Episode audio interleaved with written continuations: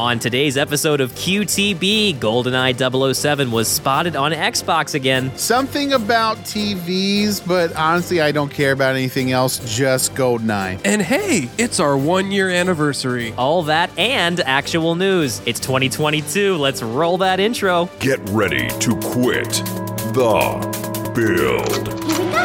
The QTB crew is rounding up all the gaming news and hot topics of the week with a little extra something. And here are your hosts, Bruno, Brad, and Nick. What it do? You're listening to the QTB podcast. I'm your host, Bruno, and with me are the boys of QTB, our co hosts, Nick and Brad. What is going on? And we have got quite the show. We are coming in hot from 2021. We had, of course, took, took a week off there, of course, to celebrate the holidays. Hope everyone had a fantastic holiday, got whatever chance you can to spend with friends and family. And we, we certainly did. We're right back in the thick of it, though. And we know that uh, 2022 is going to be such a great year. But we have so much to celebrate because right now, this week that we're airing the podcast marks the one year anniversary of Quit the Build. Brad, come on, man. I mean, how could I not be more excited to kick off the new year by celebrating my one year anniversary with you two guys? I mean, come on. This whole idea of taking something that we started as a Facebook group and then turning it into what it is now, it's truly mind blowing. And I'm excited for 2022 and what we're going to be bringing to our community. So thank you so much for all of you who are listening and keeping us afloat. We do appreciate it, especially our Patreon uh, patrons, the the people that help us keep the lights on. Man, you guys have been really helpful this past year, and we're excited to bring you guys new stuff, more stuff, and just stuff. Just stuff. Let's get to the stuff, Nick. What Well, is the stuff? What a segue. Let's get to this stuff.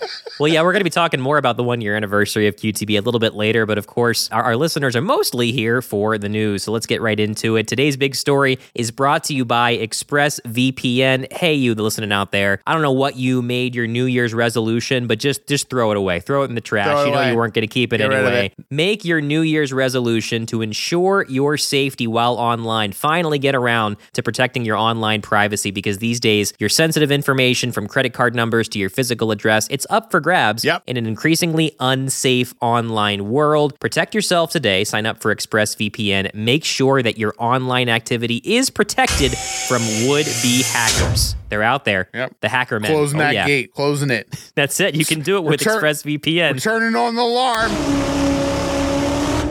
You ain't getting Well, with their here. app, you just you, you go to the app, you push one button, bada bing, bada boom, the VPN is on. So you're not kidding. So listen, visit www.tryexpressvpn.com/qtb to learn how you can get three months for free. Make 2022 the year you protect your online identity once and for all. That's www.tryexpressvpn.com/qtb. The link is in the show notes, guys. I, I I think it's safe to say that we are 90s kids, right? 90s, early 2000s kids, right? That's fair. I'm with you on That's that. the news. Yeah. Yep. Uh, maybe. All right. Well, let me take you back to the year. Does that answer that, it? uh, Does that answer it for you people Yes. out there? I think we are. Yeah. Seeing as we did an entire uh, uh, Nostalgia Vault bonus episode on Nickelodeon game shows by themselves, yeah. But it's safe to say that anyone who has grown up with the Nintendo 64 would agree that uh, GoldenEye 007 is one of the most iconic games, uh, really platform defining games for the Nintendo 64, but really one of the most iconic first person shooters of all time. And it looks like, it looks like we're finally going to be getting a, a this Nintendo 64 classic brought back on the Xbox platform. So this news, oh yeah, is breaking from GameSpot, really originally breaking from trueachievements.com, which of course is an online kind of repository of achievements with uh, tutorials and guides on ways to uh, get those achievements, but also uh, usually a place where you might get a, a news break if achievements leak for a game before they're supposed to. And Yeah. this appears to be what has happened. So they somebody found there, Wario64 in particular, found the GoldenEye 007 thumbnail that shows on True Achievements about, you know, 55 different achievements that are from GoldenEye 007 worth a thousand gamer score, which would indicate a AAA size game, right? A lot of those smaller titles typically don't get the full 1000 gamer score, at least back in the day Yeah. when we had the Xbox Live Arcade. Now, here's where things get interesting, guys, Let's is that, you know, we, we talked about this on our TikTok. If you're following us uh, at, at Quit the Build on TikTok, you actually probably heard me talk about this already, that it most likely is not the GoldenEye HD port that we were going to get way back in the late 2000s, around 2007. This game had been actually almost entirely finished, minus maybe the netcode to play online. But at the last second, somebody, I believe from Nintendo, said, ah, not so much. We don't want that on Xbox. They said no.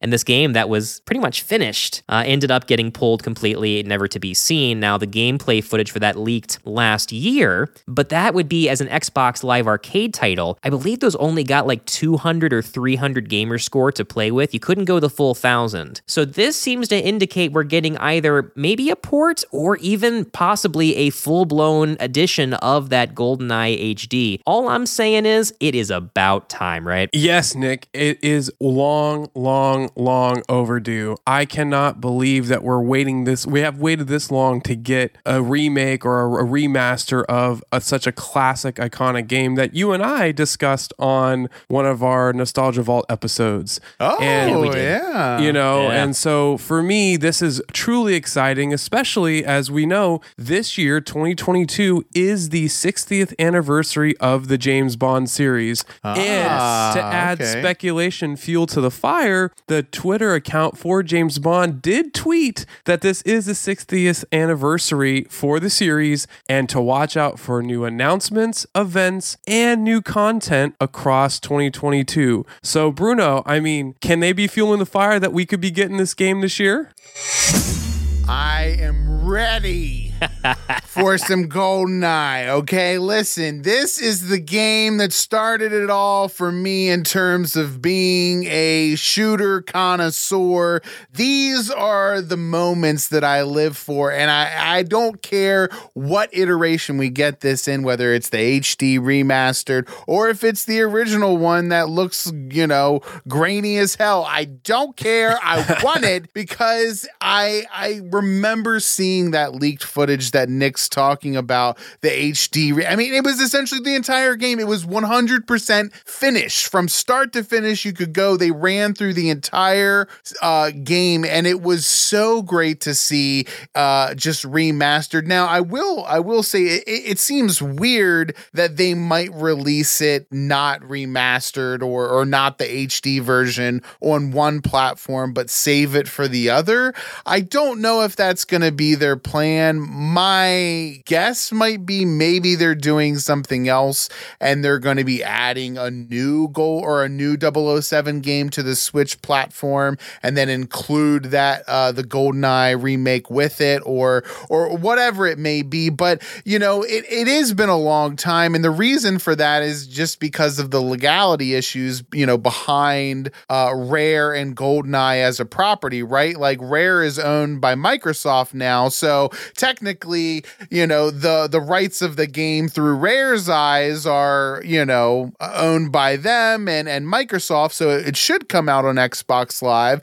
But in Nintendo's eyes, they own the rights to the original game, um, and you know, probably the original license to that game. So, uh, you know, we're in this tug of war now, but hopefully, we've come to this point where everyone can just, you know, agree to disagree and agree to agree that we can have it as gamers, right? Like maybe we're never going to get this perfect scenario, but just release it, you know, because th- this is a true fan service, wouldn't you say? Yeah, well, and I would say just to echo that, that your your legality issues that you highlight probably also explains why GoldenEye was not featured in that 30 game rare replay package that came out a little while mm-hmm. back. Yeah. So you Yeah. know, you're right. I think at this point they just need to find a way to come to some compromise to get this out to the community because I, I, I can sense the three of us we're not alone. We're ready. What whatever iteration is, I want to get my hands on this game and play it again and bring back those feelings of just pure enjoyment and nostalgia of you know speed racing through the game or taking my time or even if we could find the cheat modes again and be able to you know Oh. turn on golden gun or big heads or whatever you want to call it. It was it, it's so fun any way you play it. Yeah, Nick knows that that my one lament for modern day gaming is the lack of cheat codes and replay value in in single player games and and that to me is the just the cornerstone of how to make a game replayable to give people invisibility, invincibility, infinite ammo, dual wielding every single weapon in the game, having every single weapon in the game at your disposal. It, it just, you know, I mean, they weren't bound, they didn't try and bound it by realism. They're like, oh, well, James Bond can only really carry, you know, an assault rifle and a sidearm. So, you know, we're not going to have him. no, I was dual wielding rockets around the levels and just trying to speed run as fast as I could. I, I play, I, I spent so much money at Blockbuster every weekend trying to get that until my parents finally were like, okay, we're not, we're not taking you there anymore. Here's the actual game, right? That's how you wear them down, right? Oh, like I can't have this game. Okay, well, we, you know we're going to Blockbuster, yeah, so we're going. Any fond memories for you, Nick? by far it's it's where my sense of community around gaming really started right I, I think back to so many times where maybe i went over to a friend's house and we just played a game you know that maybe back and forth or played a two player game if that was possible but my earliest memories of getting together and playing a large game are the nintendo 64 right and mario kart 64 and goldeneye 007 those were the staples the games that maybe not everybody had but you, chances were very high you were going to play one or the other um, when you brought your controller over to a friend's house. And you know just the the memories around that uh, you know it, rose tinted glasses for sure. The game was janky as hell when you played with four players Oh, and yeah. low frame rate but you didn't care because you were having fun playing with friends and it was it was it was a golden eye uh, it, it was a multiplayer experience that had never really been experienced before outside of maybe pc land parties you know way back um, that go back as far as you know early 3d shooters and and, and beyond but i'm telling you you know this is so great to see and you're right bruno. It, it's it's there's so many things that are getting in the way of this happening so long ago. Like i said it had to be such a gut punch for the people that created that Oh, hd yeah. version.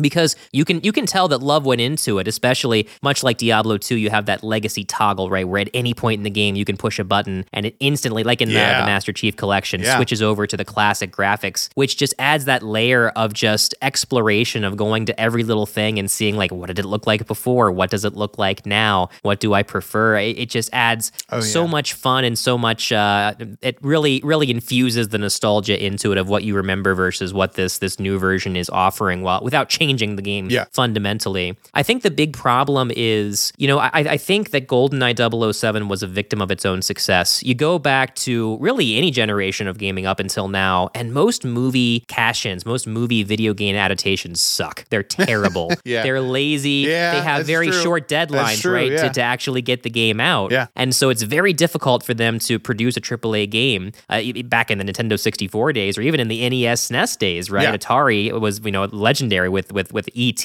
Oh, yeah. That was a game that needed to be out in time for Christmas after ET had released and that's why the game was so bad. So it's very important to understand that when you have these rare moments, no pun intended, where a game is just fantastic. It really wasn't.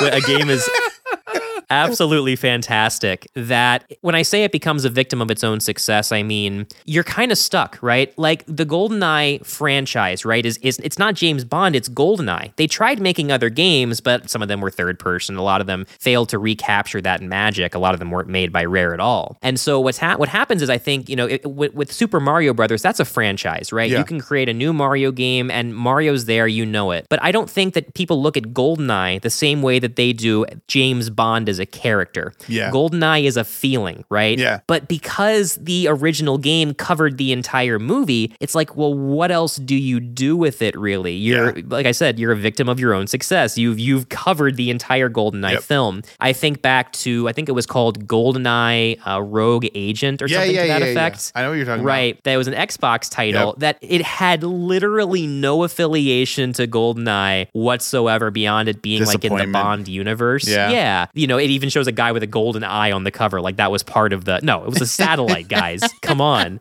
So it was obviously a cash grab to be like, hey, we're associating it with with GoldenEye 007. And so, you know, with the legality issue too, it just makes it even harder where it's like, okay, well, what do we do with it even if we could make a new game? You're right. You've got to get Nintendo on board, you've got to get Microsoft on board, and you have to get whoever owns the rights to to James Bond. I'm guessing MGM. Yeah. So it, it's just this it's this this, this multi-layer problem that it seemed like it was never going to get fixed. You even look at like Sony with Spider-Man, right? We keep bringing up Spider-Man Yeah. where, you know, Sony wouldn't let go of Spider Man for the longest time because to them, well, we can make a subpar movie that makes good money, or we can give it to Marvel and take a cut of a movie that makes great money. No, we want we want it all yeah, to we ourselves, want it all right? ourselves exactly, which is a terrible plan. You know. That's the wrong message. To me, a little slice of a big pie is well worth it way more than a big slice of no pie, right? Yeah, I mean, right. at some point people got to get smart and realize coming together is going to be it's a win-win for everyone, right? Rather than a big win for you and a, a loss for everyone else, why don't you win together and the win uh, the people who win the most are the fans, the people, the gamers who play. Yeah. Right? Cuz they're getting the content that they want and and it's to and that's where you're going to see the success and the want and the come back and play that game some more. Give me give me the small piece of pie. I'm I'm cool. Let's go. Well,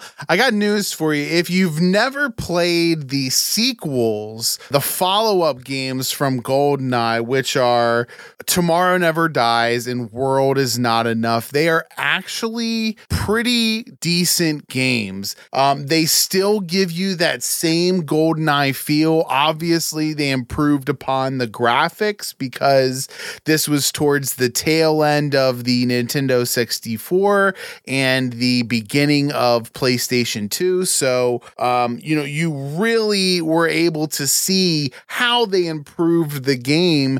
And it was maybe not as fondly remembered in, in, in today's, you know, gamers' minds, right? Like we kind of skip over it. But I got news for you. I played the heck out of those games. They had missile, they had like guided missiles where you could literally shoot a missile and then use your joystick to fly it around the map as you, you know, we uh, just like entirely across the map. It was ridiculous. It was the only time where I was comfortable playing 1v1 were only GoldenEye games, right? Like I feel like Yeah. that's how it started was, you know, you 1v1ing your friend and then hopefully you could get enough people to actually play uh, a multiplayer game. But it's something that I I think, you know, we're going to look back on it and as long as the controls are there, as long as we've got the that legacy uh, look at it and I, I think it's going to be an easy sell. It's going to be one of the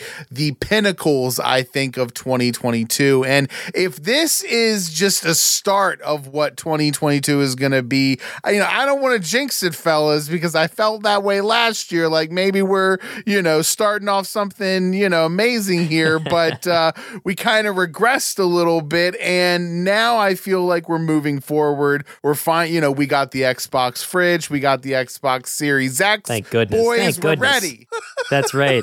I mean, look, 2021 was the year of the delay, right? Yeah. So many AAA games have been pushed to this year that I feel like I feel like we're bound to have a good year. Yeah. So I'm I, I think fingers crossed uh, for for the gaming industry as a whole. Well, we do have a couple comments. Uh, again, one of the perks of following us across social media is sometimes on different platforms you never quite know what. We give you an opportunity to give us some uh, a a comment about an upcoming episode that we will feature. This week we did it on TikTok. Again, at, uh, at TikTok, our handle is at quit the build and asked to say, hey, what are your thoughts on this? So one person, his name is uh, Liam from Fantastic underscore Tek, very cool kind of tech review TikTok account, um, and that's Fantastic underscore Tek spelled T E K. And he had some feedback for us. He said that uh, this is awesome. He never got to play the original, but if it's just a port, that's cool. Hopefully, a good remaster introducing these games to a new generation is not only a, is only a win uh, as long as they don't slap a fat price on it. And I do agree. I think it would be a huge mistake to take a game like that if you're only going to put a fresh coat of paint on it to charge like the full sixty dollar plus experience. Uh, I I think this Yeah. this needs to be in I'll the, in the though. thirty dollars tops. Uh, we would pay it, yeah, but I. Okay, yeah, we'd pay it. Who we can, we can charge it everyone. Also, we have a, a comment from uh, Russell, of course, aka Epic Capture Productions, one of our patrons, Yeah. saying this would literally, hands down, make 2022 the best year ever. He would easily take a week off of work Right. to play this nonstop. Fingers crossed, buddy. We are right there with you. We'll, we'll be playing some matches together. You know, it, it's great to see so many people get excited about this. It, it's great to get back to the roots because I think, in a lot of ways, I think Perfect Dark picked up that mantle, right? Rare's next game that took a lot of the elements of of GoldenEye, right? The, the gunplay and not so much the plot or characters, and just raised it up to the next level. So much so that Perfect Dark even included legacy weapons from GoldenEye 007 Yeah. and even classic maps uh, like Facility you could play Yeah. um, it, it- it pretty much in exactly the way that you remember them. So um, I, I think rather than just you know celebrate the gameplay, uh, we really want to celebrate the franchise and the and the movie that uh, that made that game so great. Well, guys, we have a whole lot more to get to, so let's keep it moving. But of course, since we me- mentioned Russell there, might as well talk about our Patreon supporters. Brad, give us the list. Yeah, well, let's give a big shout out and celebrate our Patreon subscribers. Let's give a shout out to Nick Nick, Epic Capture Productions, The Dudist Monk, Indie Gamiacs, Alan Abadessa, and Mr. Grove Games. We love you. Thank you guys so much. As always, we have so much great stuff happening on our Patreon. Uh, just two bucks a month gives you access to it, and for five dollars a month, you can get a shout out on each and every episode of Quit the Build and Gotta Watch. Uh, we are in between seasons on Gotta Watch right now. Make sure to check out our season finale of season one, where we dive into the uh, irrefutably Christmas movie uh, of Die Hard, and we have a season two coming up in February. But in the meantime, we have uh, two of our monthly bonus Nostalgia Vault episodes. Normally do one per month, so we're going to give you a second. We'd love for you to check it out if you are into 80s, 90s nostalgia, even a little 2000s. Uh, we love talking about stuff, and we hope that you love hearing it. So again, patreon.com slash quit the build is the place to go. Thank you so much for your support, guys. CES 2022 is upon us. What happened? It's all about that technology. And we say we're about fresh tech. I will say this. We haven't really gotten through the whole thing where, where this episode recording is landing. So I think we're going to have more comprehensive coverage of it and the highlights on next week's episode of Quit the Build. But I, I think there was one story that broke early that was worth mentioning. And no, it's not the PlayStation 2 VR, which by the way, it's it's going to be called the, the PS2 VR. Why? That's what we know. Why even? I. Why even make it? They didn't even really market the first one. There was no real games that came out for it, Nick, and everything was an experience, and it was freaking. I. This is what's wrong with PlayStation. This is the problem that we're that we're experiencing. It's not right. I think. Wait, that was the wrong sound. News.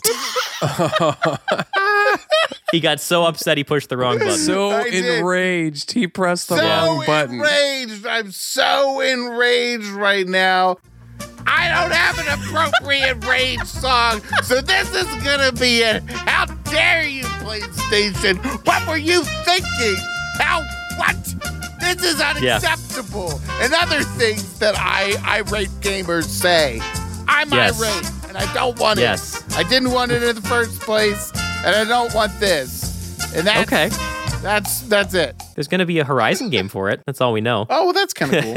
All right, Yeah, Nick. actually, So, so be. give us the lowdown. What, what what's going on with it? So yeah, like we said, we're gonna have full coverage of, of kind of the CES and our, our picks, our highlights of the the cool tech coming out uh, on next week's episode. But the one thing that I think is worth mentioning is in the cloud gaming space, and this is about uh, Samsung's smart TVs. So we have this interesting trend happening right now where I think it was just a matter of time. A lot of TV manufacturers are starting to include gaming apps as a native thing. You don't even have to go on to like their their store. You just it's it's preloaded on there like Hulu or Netflix or YouTube. It's becoming one of those things that you just have. Um, and we have had past uh, other TV manufacturers, uh, for example, include Google Stadia as a built-in thing where you if you have any you know Bluetooth controller, you can just hook it right up and start streaming games. No extra hardware required. Well, the big news here is that as part of its CES 2022 announcements, and the story coming from IGN.com, Samsung's gaming hub uh, is going to be announced, and that's going to be a platform service. It's going to be aimed at the ability to play uh, video games on your TV without any kind of uh, additional hardware. So they have confirmed that uh, NVIDIA's GeForce Now,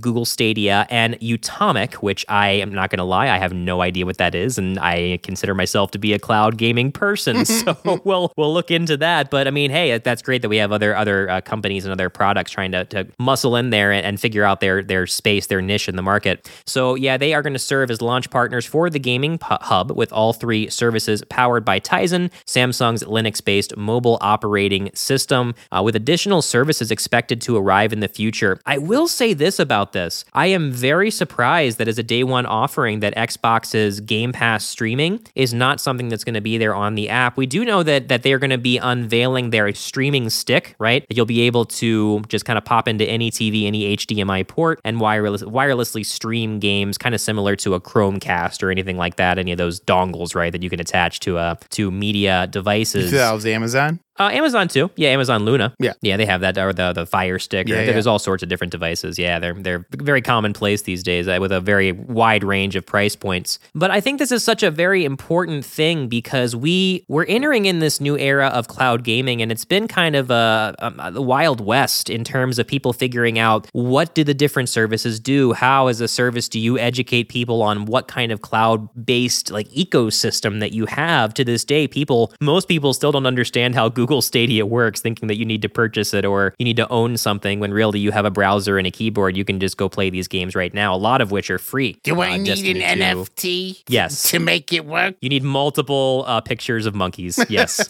you need to own them. But uh, this is such a great moment because we're finally seeing, you know, a major player in the TV space being like, "Hey, we are all in on cloud gaming. Uh, we want to make it uh, easy and accessible for anybody to hop in there." And I have to say, this is also a, a very interesting uh, kind of juxtaposition between the two services because GeForce Now and Stadia are not the same thing in any way, shape, or form. I see a lot of people trying to draw comparisons, but you know, GeForce Now is literally letting you play games that you already own in your Steam library that are compatible, and you can pay, you know, for a higher end graphics card to stream off of. That's kind of how they they upsell you, right? If you want Yeah. to get a 3080 and stream off of that, it'll cost you significantly more. Whereas Stadia is a la carte. You can purchase games, you can get free games with their monthly pro membership. But all I'm saying is this is this is a, a very important turning point where we're going to see more and more emphasis with TV manufacturers and with these companies, right? These gaming companies coming out and making sure that their product is as easily available as possible, right? That's the whole point of cloud gaming is ease of access. I mean, I don't want to say that I called it, but Bruno Stradamus called it again. And I got news for you. It's probably only a matter of time before Xbox jumps on the bandwagon and there is just an app for every single TV. It's it's bound to happen. Uh, they want it's the the system is already set in place and the fact that TVs are just jumping on board is no different than any type of smart device, right? Right, right, well, right, Bruno. I think you in when you said in your your your f- forecasted prediction, as you always get it right. You, I think you indicated that this is the this is the end or the start of the end of the console, right? I think that's why I'm not seeing Xbox Game Pass show up here in at least the initial, um, you know, launch partners. Is that most people who play have their console connected to their TV, right? So especially people who have just purchased or lucky enough to purchase a Series X or even a Series S, you know, they're not going to want to stream and they've got their console right there, right? So I could see the next generation of TVs and will now become adopt Xbox, you know, the the streaming service and you could see console sales go away. Like consoles will be no more because they'll move to a, a solely, you know, streaming based l- p- platform. especially if uh, if TVs keep going the way they are right now with the technology and chips that they they've installed. You know why why wouldn't there be su- such a thing as a gaming specific TV, right? That just has that chip built in into it, or you know, and, and maybe that might be something that PlayStation or Xbox dives into. I mean, we've already seen companies like Razer take their hand at just about every gaming peripheral that's available, from chairs to Masks. masks, right? Like I don't know why gamers need that, but apparently they they want to get it in on it too. So it it, looks doesn't super matter. freaking cool, Bruno. It That's why that it, It RGB does. lighting. Yeah. It does. It does. I don't know how it would fit over my beard, but you know, I, I might shave it, wouldn't if play. it was that cool. Like, you know, so Wow. well, well, I, I, I didn't say shave it it here off, but shave it down. Somebody go ahead and uh, send your uh, your razor mask to uh, Bruno's home address and uh, watch him shave his beard. I guess Yeah, that's a yeah, challenge. Yeah, but but but luck getting one. You're right, Bruno. And to me, what this looks like is this is the first step to bring what the customization and the and the ability to have that in the PC world. We're bringing that to console console primarily console people, right? That sit in their living room on their TV rather than in front of a computer, right? Where they can you know use Google Stadia or GeForce Now on their computer, right? Like those people don't probably play those as much because they don't sit in front of their computer. They sit in front of a TV with a console, right? So I could see what you say, Bruno, with these new TVs that are going to be more gaming focused, be developed and produced in a way that it's centered to be able to house and and quickly switch between these different platforms and partners. That all of a sudden now consoles will could become a thing of the past, and you're just now buying. You could even be buying a Microsoft TV or Yeah, a that's what I'm Sony saying, an TV, Xbox you- TV or an Xbox yeah, TV. a- an know? Xbox ready TV. That's my point. Exactly. You know, this idea that, you know, if we're seeing companies like Razer dive into these different peripherals, right, where they're willing to take this this this leap of faith and, and try something as crazy as a really cool looking mask and and monitors and and and microphones and all that kind of stuff. A company like Microsoft is bound to add something like that. And if you think it's it's silly to add something like that into a TV, I mean, just imagine, just look at your phone. I mean, your phone is pretty much all, all right there. So what's the difference of having like these these gaming ready Razer phones, right? Razer even brought out phones, so it it's not out of the realm of of possibilities for for a company like Microsoft to go ahead and say, you're right. You know, it's let's just make a gaming ready TV for this. It's an all in one package. You don't have to, uh, you know, own anything other than the TV and a controller. Uh, it's going to be a while. It's going to be a long time,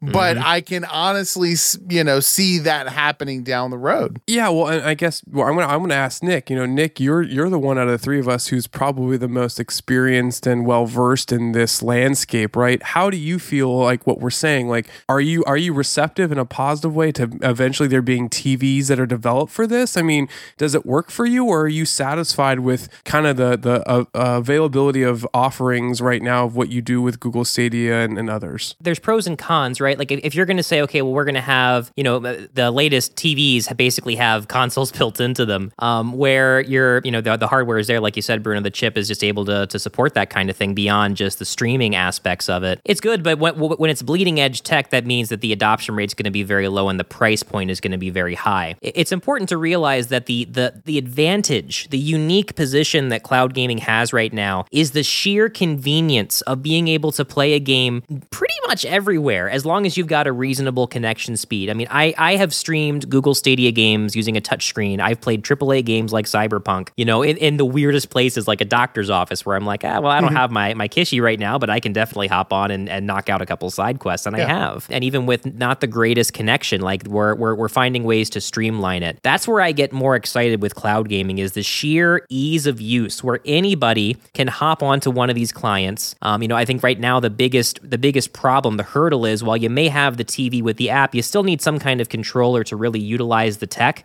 I would love to see just about any TV just be bundled with a generic USB wireless or uh, yeah wireless Bluetooth controller. Yeah. because most of these controllers, Xbox Stadia, even Amazon Lunas, it's functionally identical. There's a couple minor, you know, different buttons in the center that don't mean anything. But by doing that, you know, we we put the power in the gamer's hands to be like, here you go, enjoy these games. Don't worry about the tech. Don't worry about that $600 plus purchase to get the latest uh, in, in technology to play these games. I, I I've said this many times. You know, anybody that has followed the show or followed uh, my blog articles knows I am a friend of Google Stadia. I love what they're doing because I, I think that right now they best personify why cloud gaming is so incredible. Because you can go on there right now on Stadia. You you probably have a Gmail account. If not, you just make one, and you can play Destiny 2. You can play uh, Super Animal Royale that just came out as a cross-platform game. You can play that for free, or Bomberman. You have immediate access to those games. You don't need any kind of upsell whatsoever. I mean, they sell the 4K streaming, but you don't need that. 1080p is more than enough for most people. And by having that immediate access where you can just buy a game a la carte and own it forever and never need to pay a monthly subscription to them, you just have that game as long as the service exists, of course. That is the advantage of cloud gaming. And I want to see all these different platforms pop up because I think GeForce Now, Stadia, Luna, and even Xbox Game Pass, they're all offering unique models that don't really tread on each other. And so, kind of like the modern day console wars, as it were, I want to see all these streaming platforms come to the table and continue to develop and understand their niche and lean into that so that we as gamers have those options. I, I really like the way that the cloud gaming landscape is playing out right now. But for me, to answer your question, Brad, I'm more excited just about the convenience of this than I am about the cutting edge tech that might make it better. Are you going to sit in front of your TV and stream it though? I mean, let's be real. Like if, if you already love the convenience factor and you can do it in, mm-hmm. remotely at doctor's offices or on the go, how likely yeah. are you now to sit at home and go, let me put it on my TV? I mean, it, it depends on the game. So right now, and I'll give you a great example, is I've been repurchasing the the Jackbox games on yeah. Stadia as they've come out on sale, or the ones that I haven't purchased yet, because it is very, very convenient to have a device. Literally any device that I have that has internet access can now be a Jackbox device, whereas before I'm going to need a, a PC or a, or a console to stream it from, and then figure out the logistics of getting it out. And even with one click, I can stream it to YouTube and let people check out the YouTube stream to participate in it. There's just so many uh, convenience points, and I still boot up Stadia to play certain games just because I prefer playing it on that platform, where I can't get it on a different, or I don't own it on a different platform because the latency, the input latency, has gotten so low. I really couldn't tell the difference between you know racing in Dirt 5 on Stadia and racing in Dirt 5 on the Xbox Series X. Besides the graphics differences, but the input latency is practically gone. So I don't view streaming games through through Stadia as an inconvenience or a different way of doing things. To me, it's just another way to game. I think that you have to look at the demographics of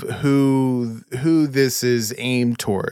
And I think there will always be a place for consoles just like there's always going to be a place for PC gaming. What that looks like in terms of uh, what a console looks like is might be really different in the future. It might be bundled with a phone. It might be something that's you know the size of a external hard drive that you just carry around and then hook up to a TV, right? Where maybe there are gaming ready TVs. But, you know, for for a gamer to say, "Oh, I'm going to buy this game this this smart TV that's gaming ready and hook it up," would wouldn't make much sense, right? To to run your console along with the same TV. However, for the family of 4 or the, you know, the the budget, you know, the budget person out there who can't afford to buy a smart TV and then on top of it a $500 console you know i just finished an article that's going to be uh, out here soon on the blog quitthebuild.com slash blog and it's about basically how much money i spent in gaming over this last year and how that's changing and how that landscape of uh, games as a service is changing. So we have to realize that that gaming is more is is the landscape of gaming is changing in a way that it's it's trying to be more accessible for everyone. Uh, i don't see this as something that um, is going to entice gamers that already have a rig you know and something set up. However you know, grandma, when she's looking to, you know, get a new TV, this is a great sell because you can be like, you know, then the kids don't, don't have to bring over their consoles. All they have to do is bring over a controller. That's much more manageable. It's easier on them. It's safer to bring that. So unless we move to this, this uh, landscape where our phones act as the tether to the processing, the powerful processing that that we would need for for current gaming, the next gen gaming that we see here. I you know, and it's built into the TV. I can see where this ha- would have a practical, applicable approach uh, in different scenarios. It's just about finding the right demographic. No, I, I think I agree with you, Bruno. Uh, quick sidebar: cannot wait to read that article and see how much you spent on Fortnite skins because I know I spent a lot last year. I would be terrified to crunch those yeah, numbers. I mean, oh my just goodness! Just as a sidebar, so folks folks, Yeah. that's going to be a hot ticket blog article. I highly I think recommend so. going and reading that. Yeah, read it before Nicole finds out. Yeah. Nicole told me, so she was the one that. Oh. Yeah, she. It was like that scene in Home Alone 2 where you know they're like, Kevin, you spent nine hundred and sixty-seven dollars on room service. You know that was pretty much that, albeit a little bit less angry, so and a little bit more understandable. But yeah, I mean these those you know those little uh little twenty dollar uh purchases here and there they, rack add up, up, man. yeah. They add up, and Yeah. then you know, I mean, eh, when you look at things like Game Pass Ultimate or Fortnite Crew, you know, where you've got these uh, battle pass uh, structures to games, it's something that's that's we're just seeing it everywhere, right? Like I, I've got a million, I've got you know Hulu, Netflix, Disney Plus, Paramount Plus right now. We've got it all. We've got it all for those streaming services. It is a and they just keep subscription market these days. Yeah, yeah, Yeah, it big is. time. But but but just Yeah. to circle back, Bruno, to your point. Sorry, quick aside for the blog. You got to go read it. The content's fantastic. uh, but I, I think it ties in with Nick's point, right? I see this. This is building and and reaching out and growing the community, right? The accessibility here, as Nick said, is paramount, right? To be able, and I think the Jackbox games are a great example. My family loves to play those, but Oh, yeah. because I own them on Xbox, it does make it hard to travel with those if I'm not hosting my family.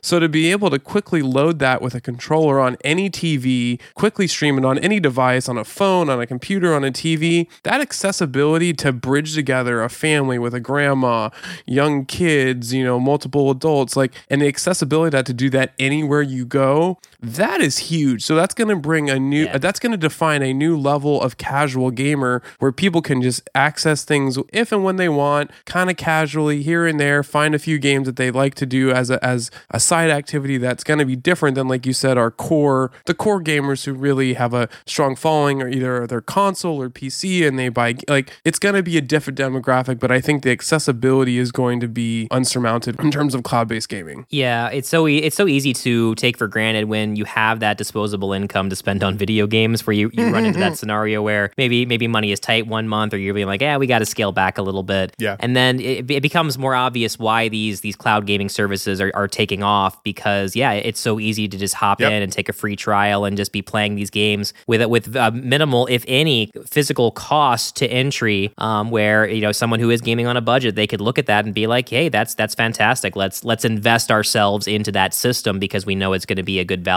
for us in the short term. Today's podcast is sponsored in part by Pierce Unlimited for marketing media that works. And bespoke design to power your business. Visit pierceunlimited.com. Stop on by.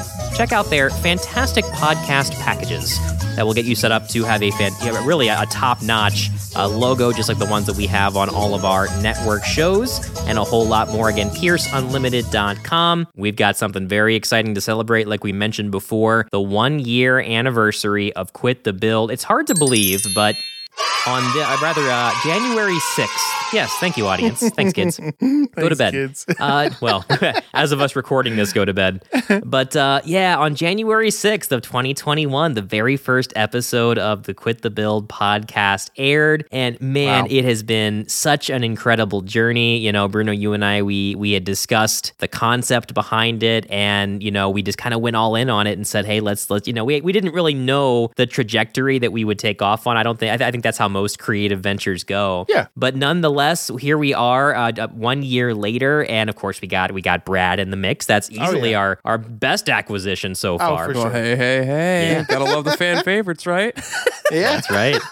you know, initially our beer correspondent, then we said, ah, you know, I guess he's more than just a gimmick.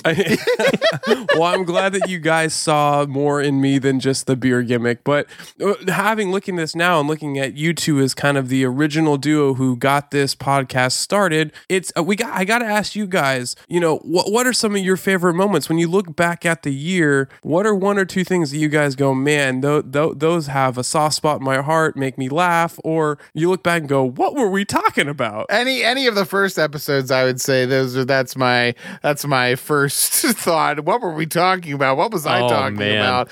Uh, and and I think we've uh, we've learned as as any podcast learns. Don't judge us by our first episode. Judge us by you know uh, your favorite episode. Give us a few tries, right? Um, Yeah. But uh, it, it it looking back on every episode that we've done, we really just cranked out. It just seems it seems like a lot. It seems like we've done a lot in a year. You know, we started off doing two episodes a week. Um, Wednesday we released the, released them Wednesdays and Saturdays. Uh, so it it you know it's scaled back a little bit, but we added we added Gotta Watch. Um, we we've added things through our through our network and and acquired uh, other podcasts that that share the same sentiment that we do and share our vision for the growth of our community. And it's just been it's been great for me to see how everything has uh, come about, and I'm excited because I just I feel like I feel like we're the Fortnite of of podcasts, right? Like you know where where we we're not bound by necessarily I don't want to say realism, but you know we're not jaded. we're, we're not jaded by by these types of things. We kind of have just a let's give it a shot attitude, and I think that that's you know really been driven by uh, Nick's just propensity to say let's just try it, let's try and see you know what's the worst they're going to say, right? And that has really helped us throughout this entire year, and I'm excited to see what what he's willing to try in 2022. What won't he do? I'm the I'm the Mikey of uh of uh, was it Life Cereal? Oh man, that's a he likes it. He likes it. he likes Yeah. he'll try anything. That's right. Yeah, you know, for me, it gives, uh, I guess, a specific example of just a moment where I realized like we were just we, we were we were in for a good time. 'Cause I, I agree. Of course, our first couple uh, episodes were just super awkward, and that's any podcast. but when we finally just started to get into it back and forth with just like random comedy bits or going off on rabbit trails, and the time that I, I mean, I, I swear to God, it was improvised. I, I had come up with the idea of the the Martinsburg Earth Ploppers Oh as, a, as a parody to the Harlem Globetrotters. Oh, and I really didn't th- think anything of it. I thought I would just get a chuckle out of you. But when I, I said, the Earth Ploppers, and you just lost it. Like it was the first time I think that that one of us like had a laughing fit so bad that it like stopped the Yeah. podcast. hundred percent. That was such a Yeah. such a clever clever joke uh, to just come up with right on the spot, and it's things like that that you know. It reminds me of that uh, that video I saw of this dad who one of his kids had kicked a ball to him, and he kicked it kicked it away, and it went into a basketball hoop, and like none of his family saw it.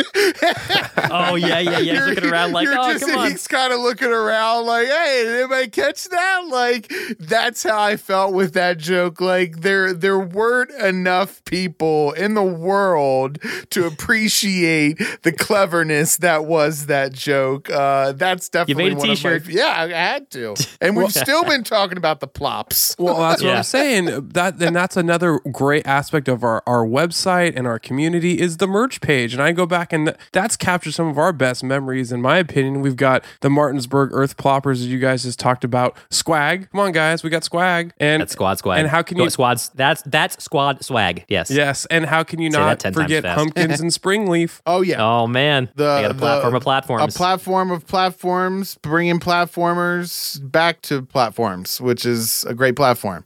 Um, you know and the, the good news is in, in 2022 we won't uh, share too many details but uh, you may see a return of some of those uh, those bits right we got some uh, interesting plans of, of unique content slated for uh, 2022 Yeah. um, and and being a long-term listener uh, definitely will pay off in, in, in that regard but uh, as far as some of our listeners favorite because i did ask there on our discord about some of our uh, our listeners favorite moments from the last year uh, we did get uh, something from of course uh, chris from the one hour one decision podcast said he really enjoyed our coverage of E3 and I thought that was that was a cool moment where it was like but before that it was just us kind of winging it of like hey what stories do we want to talk about or what do we think are going to be big stories but actually being a part of the digital, you know, online press pool, right? Yeah. We got press passes for that event and being able to be behind the scenes. And we, we met a lot of journalists and people that are kind of in their own indie spaces um, that we have relationships with to this day. It was a very cool moment where I'm like, man, this is you know, this is us talking about the the big stuff as it happens. We were recording an episode every day. That was exhausting, and we were doing it from home. Yeah, I can't imagine uh, being there in person. Um, but I, I I definitely agree uh, with Chris on that. That was uh, definitely one of our, our our high points. We also got from uh, Terry. He said, "I enjoyed the moment Bruno discovered the soundboard." There we go. it's a very important addition. yes, that Oh, man. is uh that was one of my favorite bits this year is finding this soundboard and just having so much fun with it. I mean, you're you're bound to hear something crazy every episode because there's always just a slip of the finger and you never know what's going to happen. So, I just Hinga dinga dargan. go with the flow, right? there you go. Oh, and one other thing that I have to mention. I'm surprised you didn't say this, Bruno. Uh, when we uh, did the the Codemasters interview, probably our biggest interview of, of 2021. I mean, you know, I know you're you're the biggest uh, F1 racing fan out of all of this. I mean, what was that like for you to actually be talking with Lee Mather? You know, who was right there in the thick of it, producing a new F1 game. That was amazing for me. I remember having to get up at the, you know, uh, crack ass of dawn um, Yeah, you to did. actually to actually talk to him, and so I was a little, you know, I was still trying to wake myself up uh, um, and actually talk with them. And it's just so amazing to see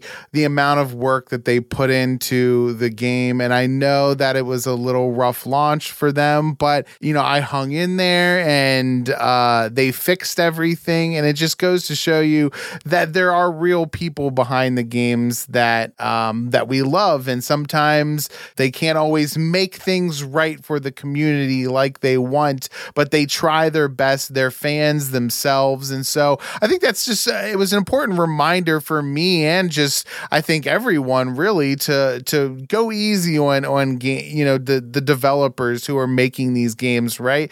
You know we've seen a lot in 2021 where there have been death threats for you know these delays and stuff, and so it's been it's been hard. But with gaming being the number two essentially entertainment revenue you know service, it's something that that's not going away and is only going to become more ingrained in our lives. And so to have that opportunity to sit down and talk with somebody about a AAA game, you know, and just meet the people behind it was really special. I think that that's that's something that I'd like to do again in 2022 and and also talk to influencers, right? I think that there's a lot of people on Twitch and and just uh, on Facebook gaming who are doing a lot of really cool really cool special things and I'd really love to uh, to just talk to more uh, people in the community and in the in the gaming space, right? Absolutely. Yeah, there's just so much to get excited about. But, uh, you know, the important thing is we made it one year. We got over that hump. Oh, yeah. And, uh, and here's to uh, an exciting 2022 and beyond. So,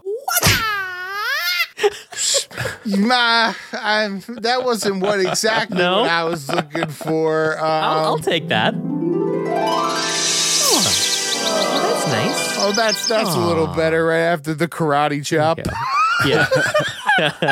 well, of course, guys, we have to say, as always, make sure to go check out our website. That is quitthebuild.com. You're going to get everything that you need. We've been plugging different aspects of that website, so I won't go into too much detail. But again, you can go to our community page uh, and check out all of the ways you can connect with us on social media. And of course, if you go to our network page, you're going to see all of our amazing network partners like One Hour, One Decision, or even the Double DQ Wrestling Podcast, Kung Fu Penguin, and a whole lot more are all waiting there for you. And of course, make sure to check out our mailing list. If you go on to Twitter, uh, you can follow our Revue mailing list where we're going to be putting out uh, some of our favorite indie content creators, spotlight them on there, as well as keep you up to date on everything happening within the QTB network, new podcast episodes. Uh, we are going to get back in the swing of that uh, starting this Monday, um, coming out of the holidays. So just another thing for you to uh, stay in the loop on what's going on. And of course, don't forget, you can also follow us on Discord. We have new people joining the server every day. It's really great when people join that. Um, and we get to make those connections with people that we wouldn't have otherwise. And of course, Terry's on there. Everybody loves Terry. Yeah, So Terry. yeah. Hey, Terry. Well, yeah, be sure to check us out on all of our social media platforms. We're on TikTok, YouTube, Twitter, Facebook, Instagram. And like we said, join that Discord and say hello to us. We really do appreciate you guys jumping in from all avenues of of just the internet space, right? Like it's great to see people come in from TikTok and then, you know, people give us uh, some comments on Twitter and whatnot. So it's really great to see the community that we're building. And I'm excited for what we've got in store for 2022. Right, Brad? Of course, Bruno. And I just want to wish everyone in our community and you two guys a happy new year. What a great way to kick off the year with a great episode celebrating our, our pod podiversary. Is that a word? Yeah. That's what they say on Twitter. Yeah, it's a thing. It's a term. Podiversary. I finally Yeah, it's a thing. I used a word. It worked. I did a thing. so Yes. no, just just a congratulations to you two, to our community, to all of our Patreon subscribers, everyone that supports the network, our partners. You know, it, it's been such a fun journey in year one, and I am looking forward to what's coming in year two. And everyone listening should should be too. So get ready, strap yourself in. It's going to be a wild ride. Here we go, 2022, and quit the build network. Let's do it. Buckle up, Bruno. Get us the heck out of here. Well, I'm telling you, this is going to be an amazing 2022, guys. I'm so excited that you're here. For Nick and Brad, I'm Bruno. For Bruno and Brad, I'm Nick. And for Nick and Bruno, I'm Brad. Peace out. What it do? Hands up, then we gonna drill. Support for this podcast comes from viewers like you. Visit patreon.com slash quit the build to join the QTB crew today.